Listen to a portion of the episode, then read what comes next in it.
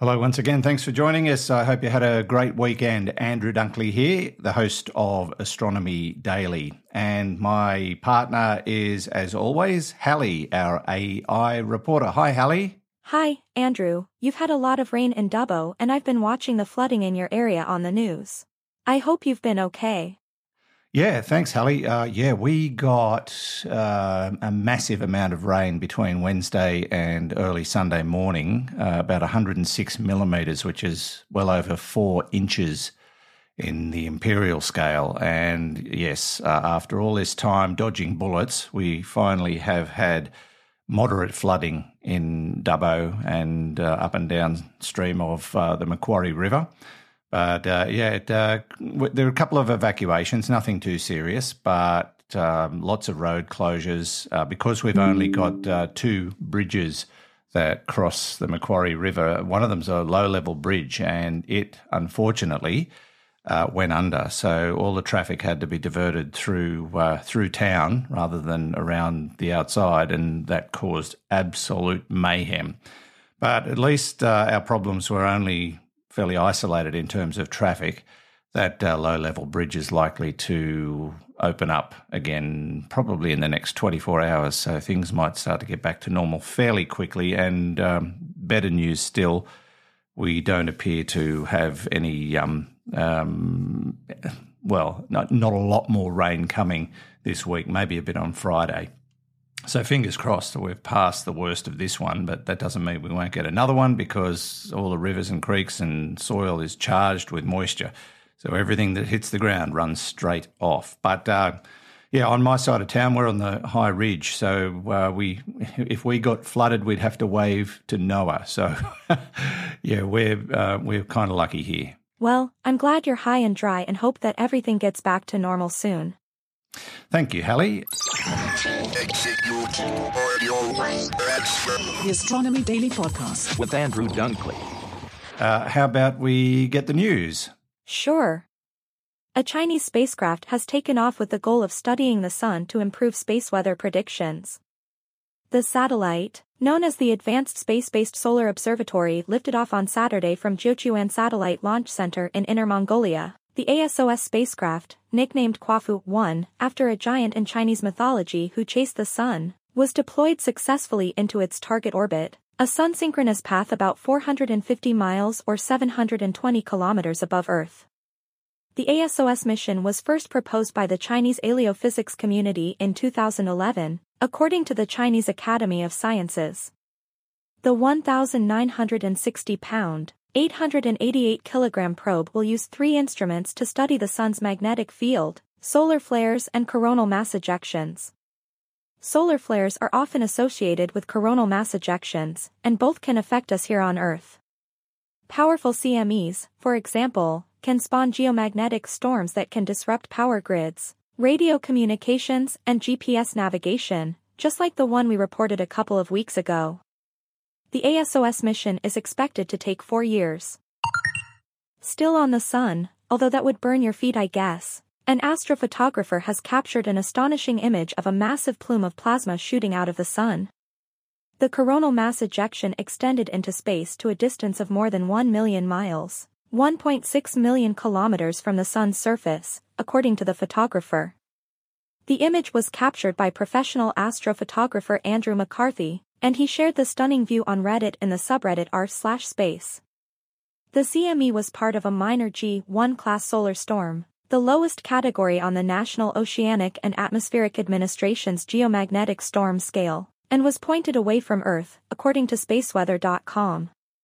The plasma was initially contained in a large loop connected to the sun's surface, known as a prominence, and then broke off and streamed into space at around 100,000 miles per hour or 161,000 kilometers per hour according to McCarthy. A new piece of kit has at the University of Chicago campus in Hyde Park. The object is a telescope reflector made from two 20-ton blocks of aluminum. It came to the U of C campus Friday afternoon for installation in the new High Bay Research Building for Physical Science Research and large-scale device fabrication. The reflector was shipped from Germany in an old-fashioned literal sense, it was too big to be flown across the Atlantic on an airplane, so it was hoisted onto a ship. The reflector found its way to Gary, Indiana, where it began a journey on a truck.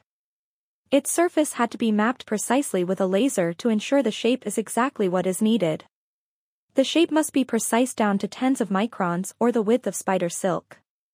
The reflector is part of a larger project called CMB, S4 which U of C received a $4 million award from the National Science Foundation, is a multi-institutional program that will map leftover light from the Big Bang in greater detail than ever. The project will allow scientists to see back in time to the earliest epoch in the history of the universe by viewing remnant light known as the cosmic microwave background.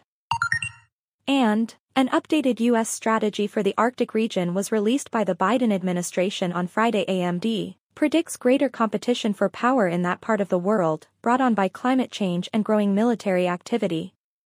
The strategy updates the 2013 version and lays out a 10-year plan to position the United States to both effectively compete and manage tensions. The plan recommends investments in infrastructure to monitor the region and to improve connectivity, something the Defense Department and the U.S. Armed Services have already raised in their own Arctic strategies. The new strategy suggests infrastructure improvements will require investments in space-based communications and Earth monitoring. U.S. defense officials have pointed out there's a lot of value in supporting space systems for a region where there is little infrastructure. ASND that's the news Andrew. Thanks, Halley. One wonders what they mean by the term manage tensions. All right, we'll catch up with you before the end of today's report. Now, uh, back in 2013, the Dark Energy Survey started a six year mission, and their goal was to map thousands of galaxies, supernovae, and other patterns in the structure of the universe, in the cosmos. Uh, this was an international uh, collaboration and it was dedicated to investigating some mysterious phenomena or a specific phenomenon that we know of as dark energy. And you've heard us talk about that before on Space Nuts, uh, and we do not know much about it. Uh, but it is, uh, at this point in time, a theoretical thing, but it accounts for 70% of the universe's uh, energy mass density. Uh, now, the main piece of uh, instrumentation in this mission is a 570 mexa- uh, megapixel dark energy camera, or the DE cam, and it's mounted on a five meter telescope in Chile. Now, between 2013 and 2019, the DE cam took over, wait for it, 1 million exposures of the southern night sky and it photographed during that process around two and a half billion astronomical objects, and that's uh, everything from galaxies to comets, asteroids, dwarf planets, you name it. And the Dark Energy Survey recently released 15 spectacular images taken by the DECAM during its six year campaign. Now, those images uh, showcase the capabilities of the camera and the types of objects it observed and the and the sheer beauty of the universe. I'm looking at some of them now, and they are just spectacular. Uh, and and you might also be interested to know in this uh, uh, about this particular statistic. The Dark Energy Survey has imaged one eighth of the sky. Uh, it's captured light from galaxies up to eight billion light years away. Uh, the images it took were mostly um, focused on galaxies and galaxy clusters, the purpose of which is to track their movements over time. And in doing that, the DES hopes to measure the influence of dark energy on the distribution of matter in the cosmos. So, still a work in progress. Uh, now, uh, while we're talking about the universe as a whole, astronomers have developed a way to detect ultraviolet background in the universe which uh, could help explain why there are so few small galaxies in the cosmos. I don't know if you're aware of that. UV radiation is invisible to us, but it shows up uh, as visible red light when it interact, uh, interacts with uh, pockets of gas. Uh, an international team led by the University of Durham in the UK has found a way to measure this particular UV background radiation using instruments on Earth.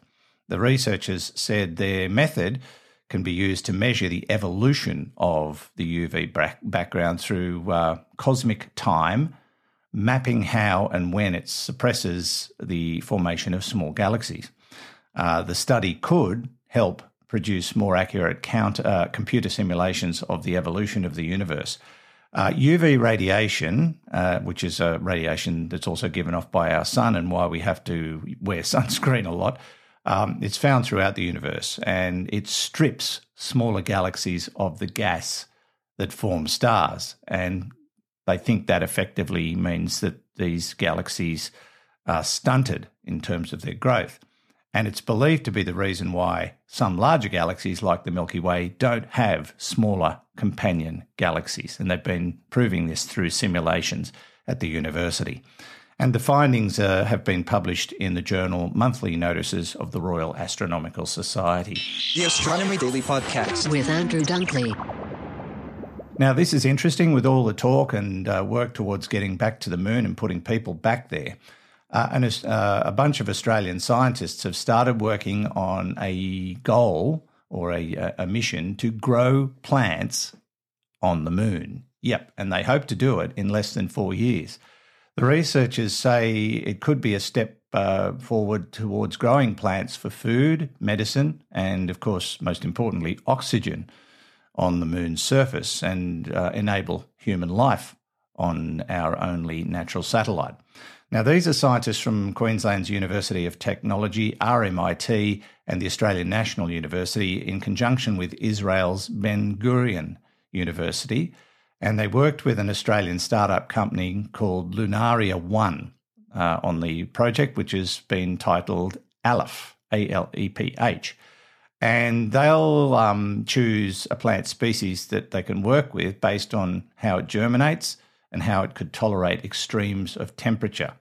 Uh, the director of Lunaria One, Lauren Fell, said the goal was to put a shoebox size hermetically um, sealed chamber uh, or a lunarium, um, as against a terrarium, I guess, full of plants and seeds on the international spacecraft uh, or, or, on a international spacecraft on uh, headed to the moon.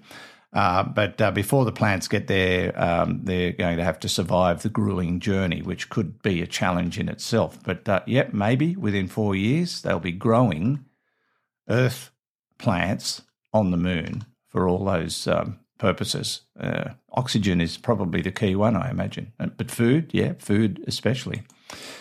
And finally, and this is so bizarre, uh, police are investigating whether a woman in central Japan has been scammed out of $30,000 by a person, here it is, who claimed to be a Russian cosmonaut working on the International Space Station. Now, he's been chatting with this woman online through a line messaging app, and the person reportedly told her that they loved her and proposed marriage to her, but they needed $30,000 to get back to Earth.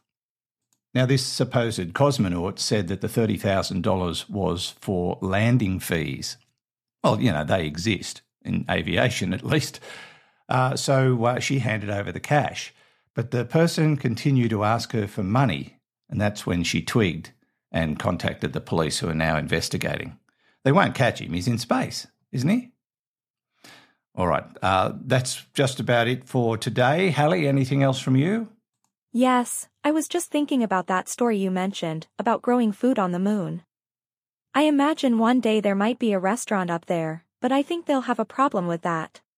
Oh, yeah? Uh, w- what kind of problem? Well, the food might be great, but the place probably won't have much atmosphere. Oh, dear, oh dear. Bye, Halley. See ya.